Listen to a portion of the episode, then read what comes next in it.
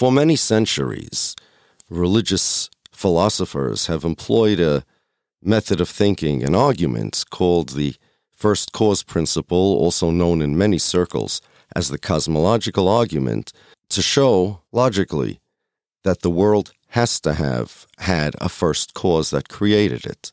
Jewish rabbis and philosophers, and not only Jewish, uh, Muslim, Christian, and also other religions, have used this line of thinking to try to understand philosophically what exactly caused the world to come into being. And it's not only religious philosophers that accept this train of thought. This idea has been discussed for centuries. Now, the Scottish philosopher of the 1700s, David Hume, claimed to have had objections to this line of thought, one of which I'm going to deal with this evening. I'm going to demonstrate that there's no merit to Hume's objection, and then I'm going to take his argument, turn it around, and use it to show just how powerful the cosmological argument actually is. Welcome to Committing High Reason, a podcast where we dissect important topics such as good versus evil, religion versus no religion, Zionism versus Judaism, and our pet peeve, political propaganda. Committing High Reason will give you tools to strengthen your intellectual independence, enhance your critical thinking, and hopefully acquire some very new perspectives. Now, here's your host, Rabbi Yaakov Shapiro. The first cause argument, also known as the cosmological argument, has basically two versions. There are many little different subversions for each version, and philosophers tend to think very granularly. Each different nuance becomes a different argument, and the discussion that applies to one may not apply to the other. But there are two basic versions of it. Version number one is based on the principle Aristotelian in origin.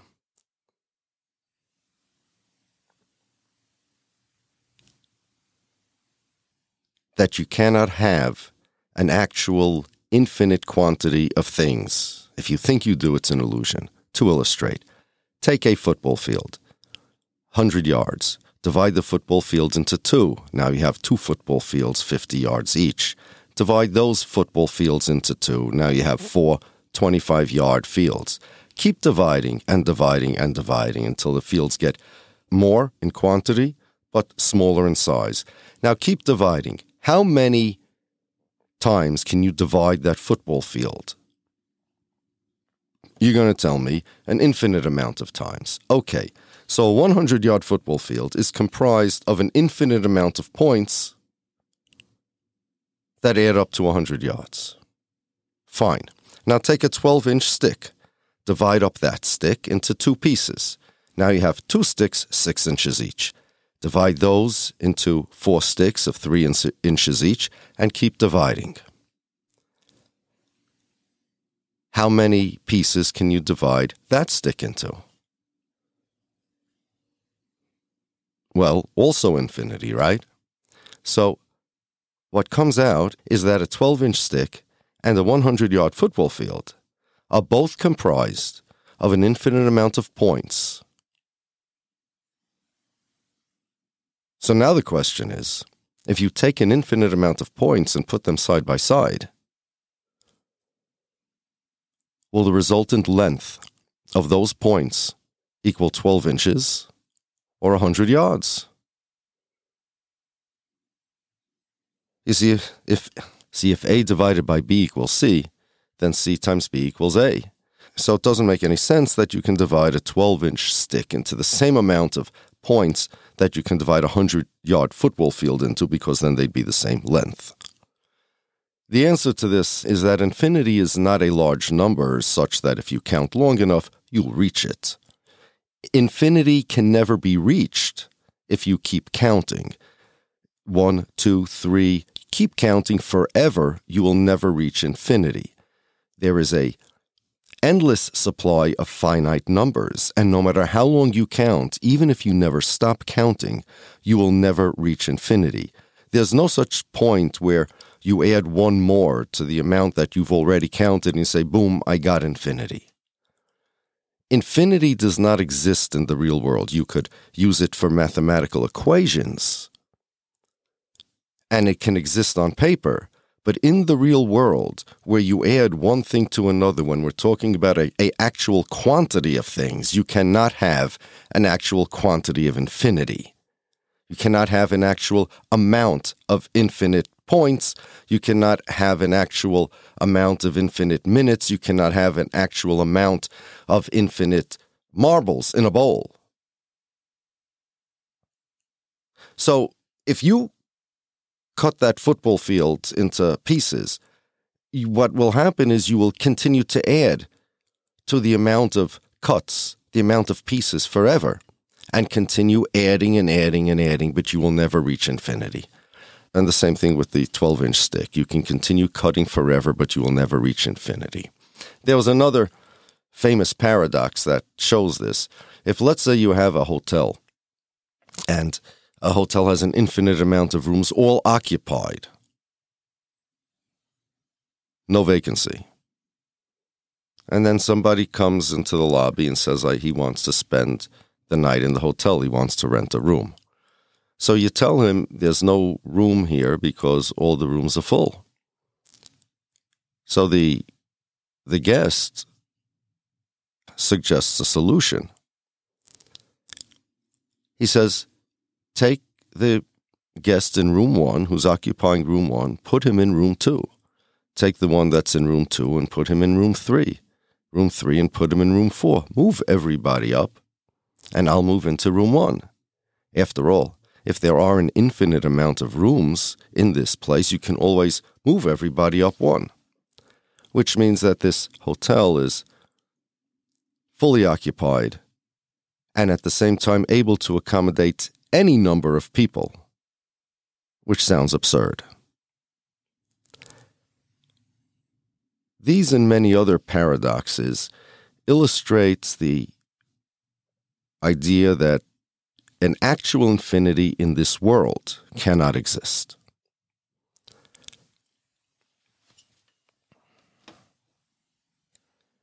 And now, with that introduction, we can begin the argument.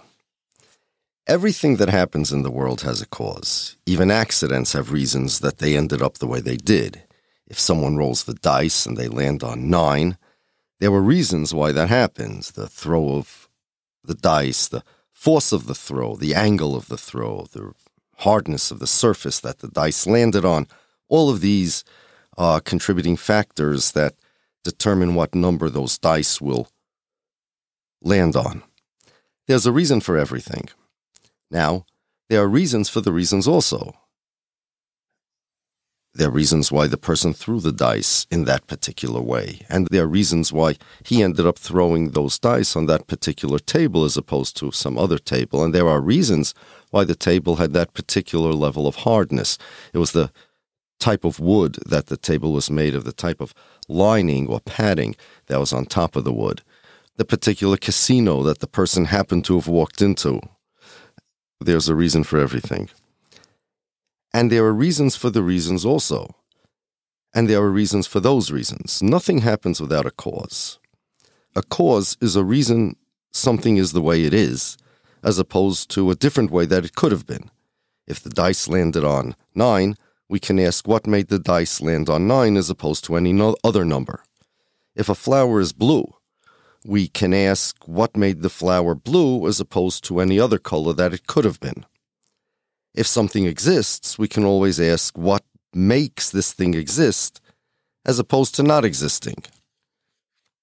Because the dice could theoretically have landed on any number, and the flower could have been any color, and the object could have not existed, there had to be some reason that caused these things to turn out the way they did, as opposed to any other way that they could have turned out.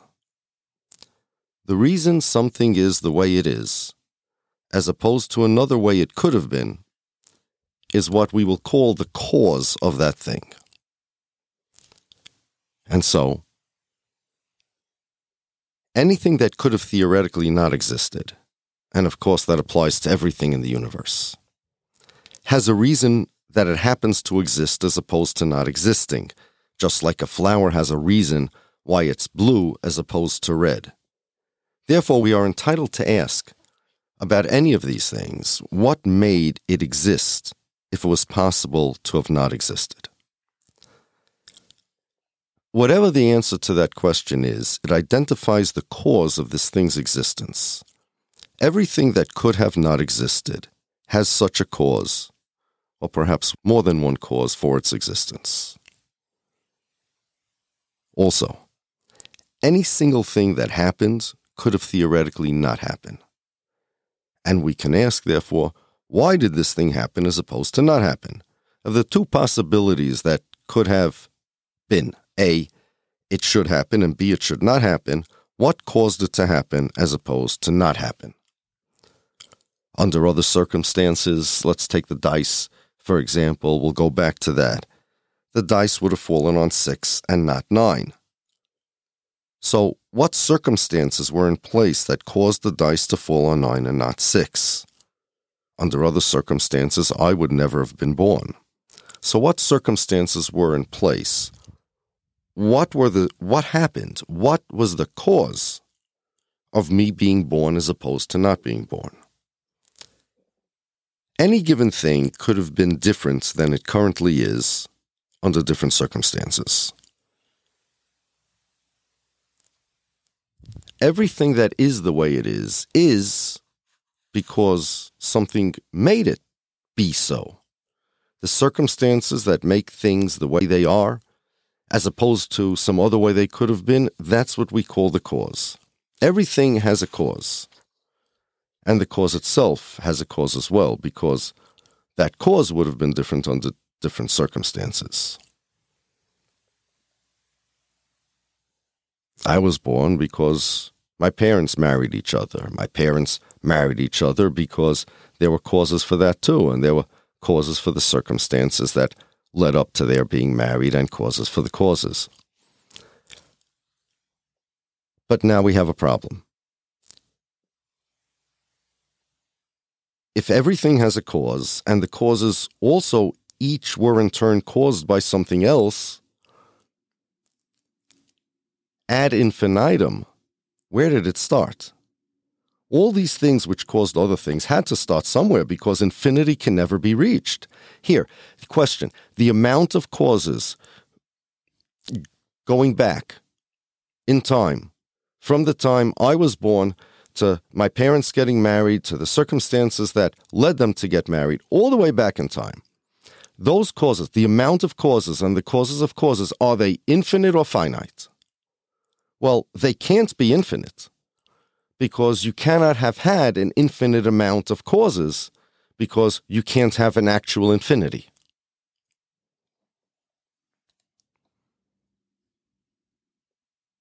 You cannot have an infinite amount of anything that actually happened.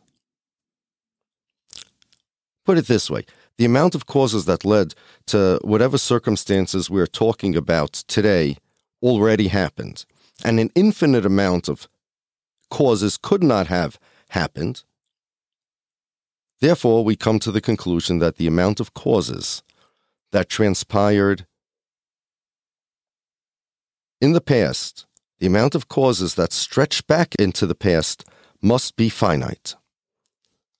A finite amount of causes, and therefore they had to have a beginning, a first cause that has no cause at all.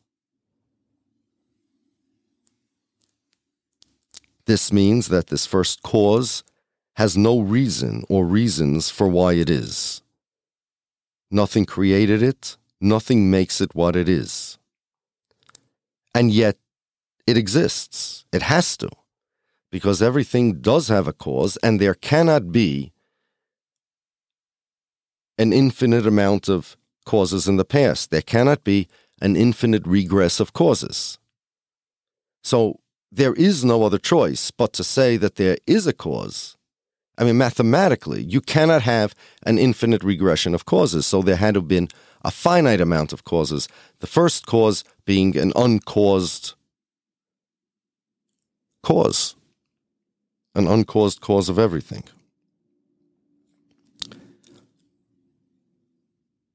Nothing created it, nothing makes it what it is. There are no circumstances that govern what the first cause is like. The first cause could never have been different than it is because there's nothing that causes it to be as it is. And it certainly could never have not existed, since nothing causes its existence.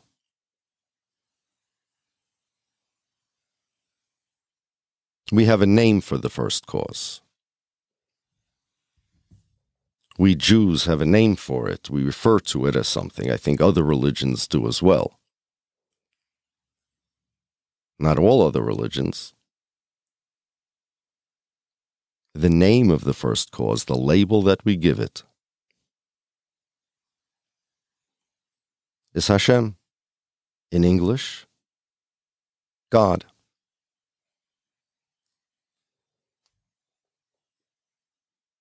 And since there are no factors which make the first cause what it is, it can't really be defined.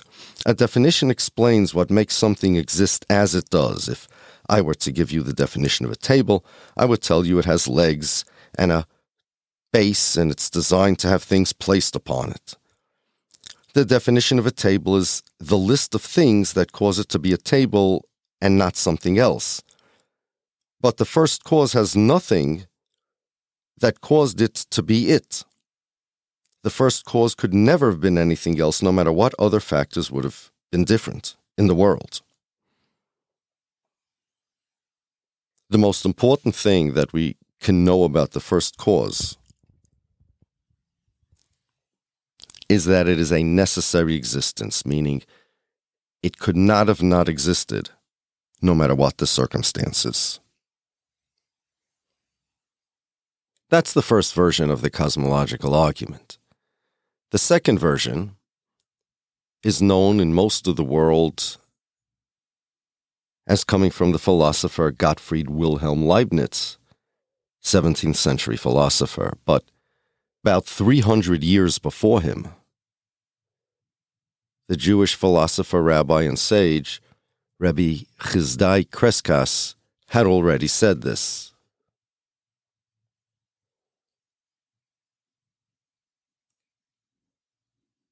Rabbi Crescas was the leader of Spanish Jewry in his time, both the rabbinic leader and the communal leader. He was, he was a philosophical giant and a legal Talmudic giant as well.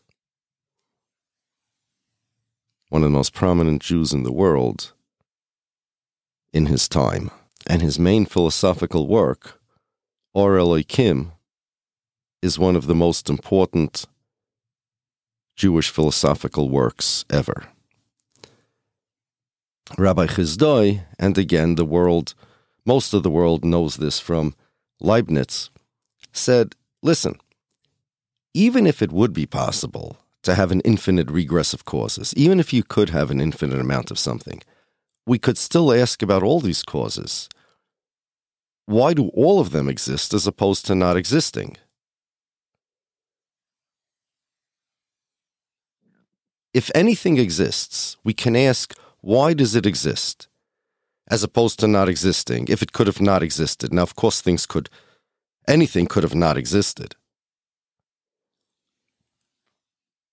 Nothing needs a reason it doesn't exist. Things need a reason they do exist. Affirmative assertions need reasons. So, it doesn't matter how many reasons there are, how many causes there are. Even if there could be an infinite amount of causes, we can always ask what caused all of these causes?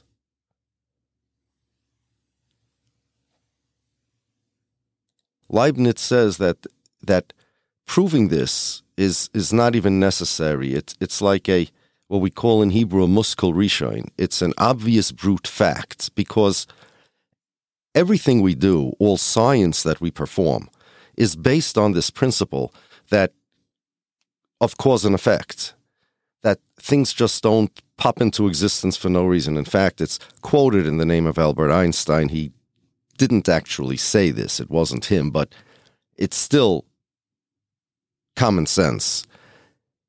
The definition of insanity is trying to get different results by doing the same thing twice. Meaning, identical causes have identical effects. Everything has a reason, and if the, the reason would change a bit, you could you, you would change the cause. It's just it's common sense, it's our experience. It's if that wouldn't be true, nothing we know could be true. Science wouldn't work. The whole idea of our thinking is that there's a cause and effect. And so, even if there would be possible to have an infinite regress of causes, we would still have to ask why do these things exist? These infinite amount of causes would still need a reason that they exist. Now, that's the second version of the cosmological argument. They call this the principle of sufficient reason. That everything needs a reason. So, those are the two versions of the cosmological argument. The two basic versions, without going into the granular, nuanced differences, different ways that each one could be presented.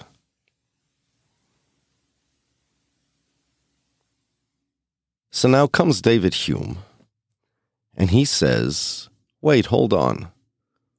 Who says that we are entitled to assume that every effect has a cause. Maybe it's not true. Now, it's kind of weird to say effects don't have cause. Things don't just pop into existence. And again, the definition of insanity, even if Einstein didn't say it, it is pretty insane. Only an insane person would try to do the same thing twice and get different results. Uh, but he says, look, anything that you can conceive of is theoretically possible under different circumstances. You can conceive of people flying in the air. And that's theoretically possible. Now, there are reasons that can't happen. There's gravity. And you can conceive of giant, abominable snowmen. Now, they don't exist for various reasons. But in theory, anything you can conceive of, he says, by definition, is possible. And we can conceive, just like we can conceive of people flying in the air which we know is impossible, but there's reasons it's impossible. Theoretically, it could be. We have to know why it's not possible, and we have to know why abominable snowmen don't exist. Just like we can conceive of aliens living on Mars, we can also conceive of things coming into existence without causes. So even though our instincts tell us, our intuition tells us, all our life experience tells us that things have to have a cause, but technically, can you actually prove it? Maybe it's not true. And the reason it may not be true, he says, is because whatever you can conceive of, is possible in theory. That's his rule. If you want to know if something is possible in theory, if you can conceive of it, anything you can conceive of is possible. I mean, it, it could be that if you can't conceive of it, it's also possible. The fact that you can't conceive of something doesn't prove it's not possible.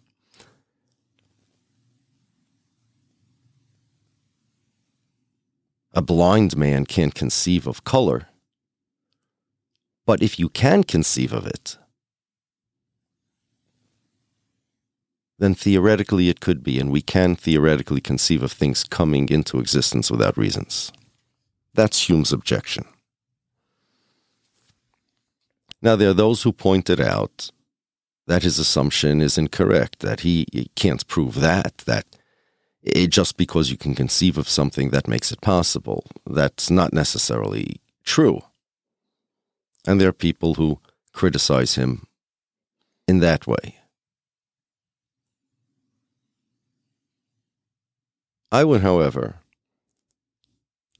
deny his entire premise.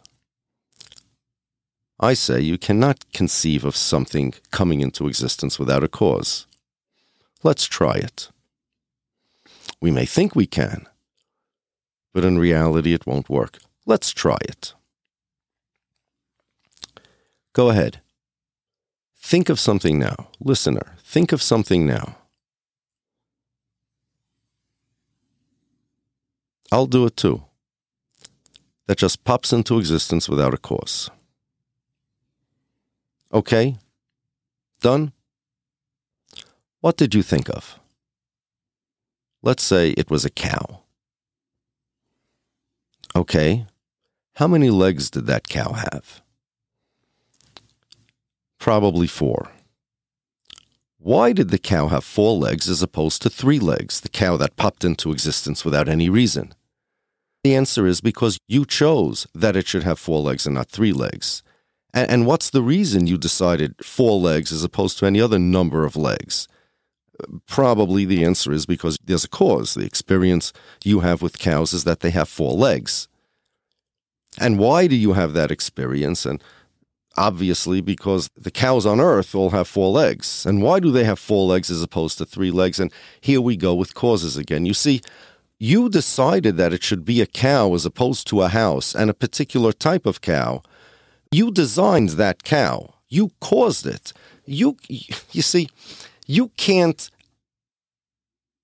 think you you can think of something popping into existence and you can fool yourself and say well that just popped into existence in my mind for no reason but that's not true you chose that thing to pop into existence. And you have the ability to cause something in your mind in your imagination in your conception to exist. You caused that. And not only did you cause that, you caused it to be exactly what it is.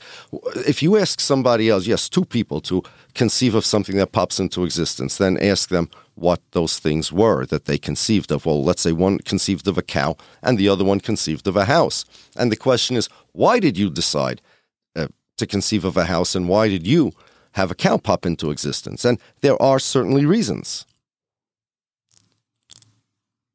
There's a reason why you chose a house and not a cow, and you decided on a cow and not a house. And there's a reason why your house has a flat roof and not a pitched roof. You see, okay, so so try to think of something popping into existence for no reason without you designing it. Or can you conceive of something popping into existence into your mind without you choosing consciously or subconsciously for it to have been conceived?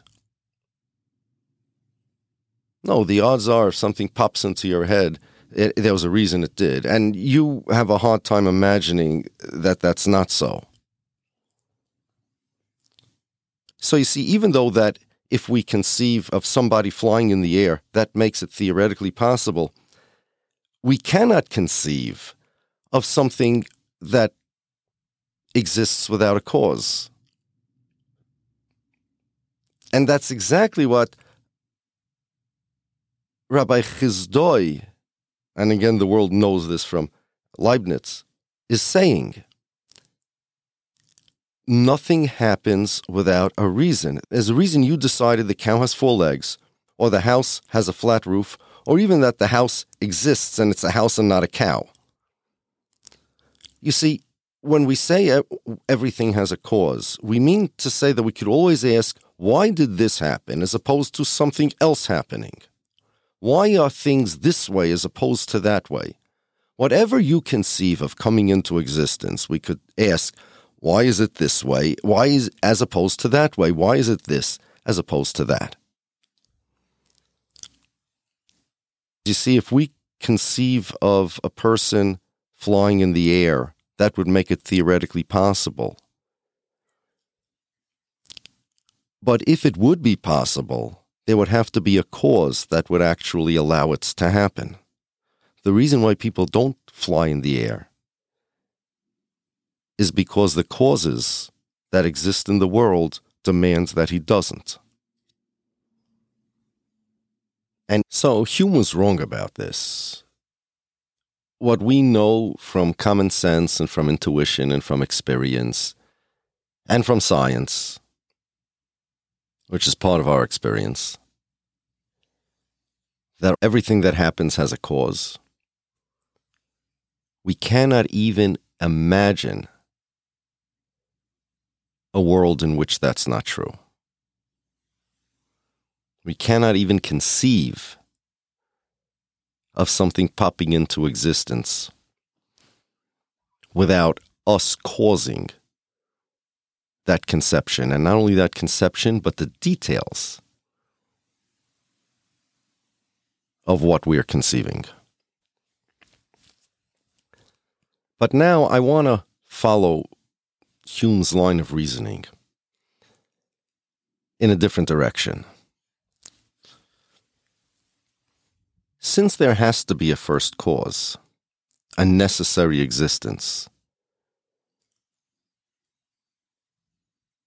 using Hume's line of reasoning, we can figure out something very important about that necessary existence, about what it is. Let's go back to our example of two people thinking or conceiving of something popping into existence without a cause. So, one thought of a cow and the other thought of a house. And the problem with that is, well, we can always ask why. Why did you think of a house instead of a cow, and why did you think of a cow instead of a house? A cause is always the answer to the question why is something this way as opposed to another way?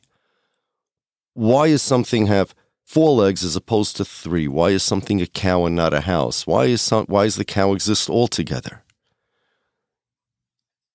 And if a necessary existence had four legs, let's say, if it was a cow,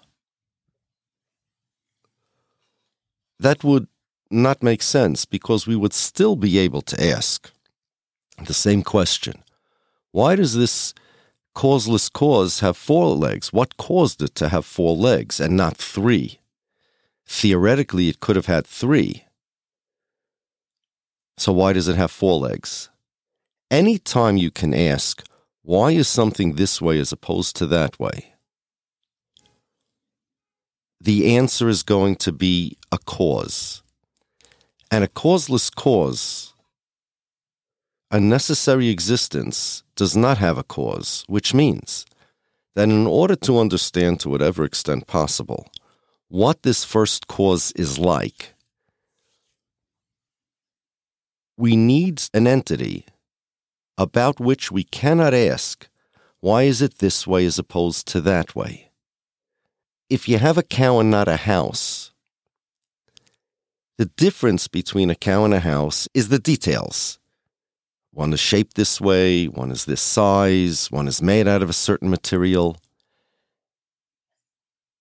And the why is always the details.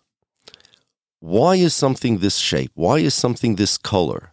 There's a color, there's a shape, there's uh, the materials that it's composed of, there's the its composition altogether. So long as you have any details, you're always going to ask why. Why is it this way? It's it's that word this, that identifying of some characteristic as opposed to some other characteristic, that's going to invariably lead to a cause. So, this necessary existence, this first cause, we know, we know that it has to exist or it has to be, but we also now know that it cannot have any details.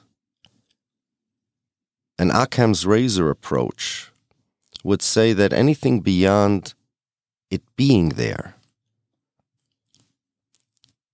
Any actual characteristics or details to its existence cannot be. Because this necessary existence, there's no reason why it should have four legs as opposed to three legs, or three legs as opposed to two, or legs altogether. There's no reason it should have a color. There's no reason it should be composed of uh, parts. There's no reason for anything about it. All we know is that there's an it. And although I said that this line of reasoning is going to give us an idea of what the first cause is, it's really more accurately stated. We're having an idea, we're able to get an idea of what the first cause is not. The first cause cannot have details.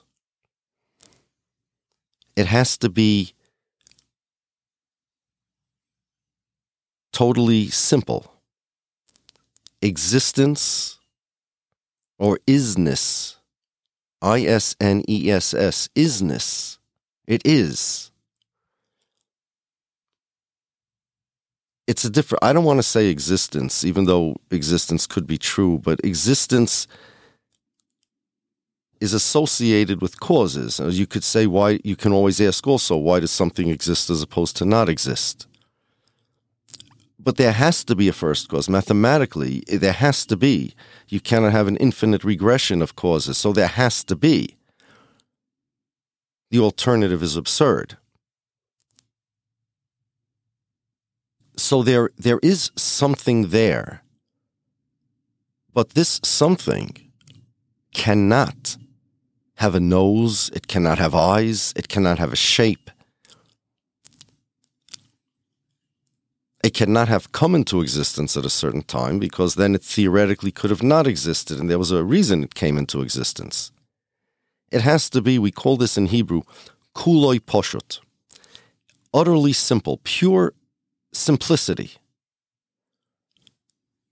It had to be capable enough to create everything, to cause everything, because it is the first cause. All of those are inescapable. That it is that it caused everything, those are inescapable because of the alternative being absurd, uh, namely the infinite regression or the insanity of things just popping into existence without causes. That cannot be. But more than that, let's take an Occam's razor approach. More than that, also cannot be or, or should not be. Because once you attribute any details to it, any complexity, you can ask, ah, it's this way. Why is it this way as opposed to that way?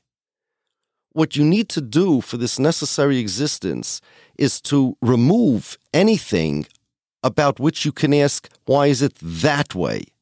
Anything you can point to and say, look, that, as opposed to something else that could have been, then you would be forced to attribute a cause to that characteristic.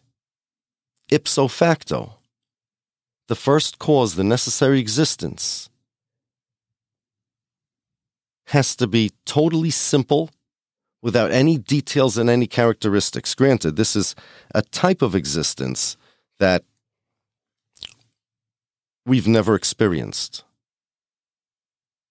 I mean, that's not a big deal. There are a lot of existences that aren't experienced, at least not by us. I, I, said before that a blind man never experienced life, somebody who was born blind, and no matter how you explain it to him, he'll never be able to understand the difference between blue and red because he's never experienced. The human mind doesn't invent its own ideas, it absorbs observations and experiences, processes them and then spits them out in the similar way to the way a computer takes in information, processes it, and then gives you and gives you results.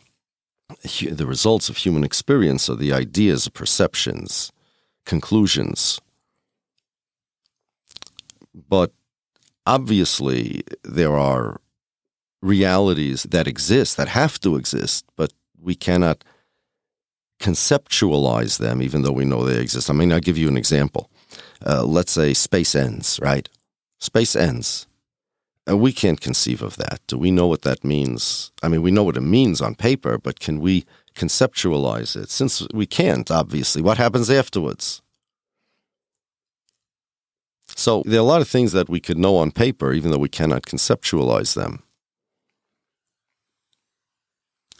A first cause is one of those. We could prove on paper that it exists, as, as we've done, but to conceptualize it, we can't. What we do know about it is that it has to be devoid of any complexity, devoid of any details, devoid of any particulars, particular composition, particular shape, size, any character, anything that you could say, why is it this way as opposed to that way? It cannot be any way. It just plain is in a purely simple manner. And no, we cannot conceptualize what it is like, but we can know a lot about what it is not. So, yeah, Hume is wrong. His opponents are right. Everything needs a reason, and it's not even possible for us to conceive of something unless there's a reason we decided we chose to conceive of it. Thanks for listening to Committing High Reason. If you enjoyed this episode and you'd like to help support the podcast, please share it with others, post about it on social media, or leave a rating or review.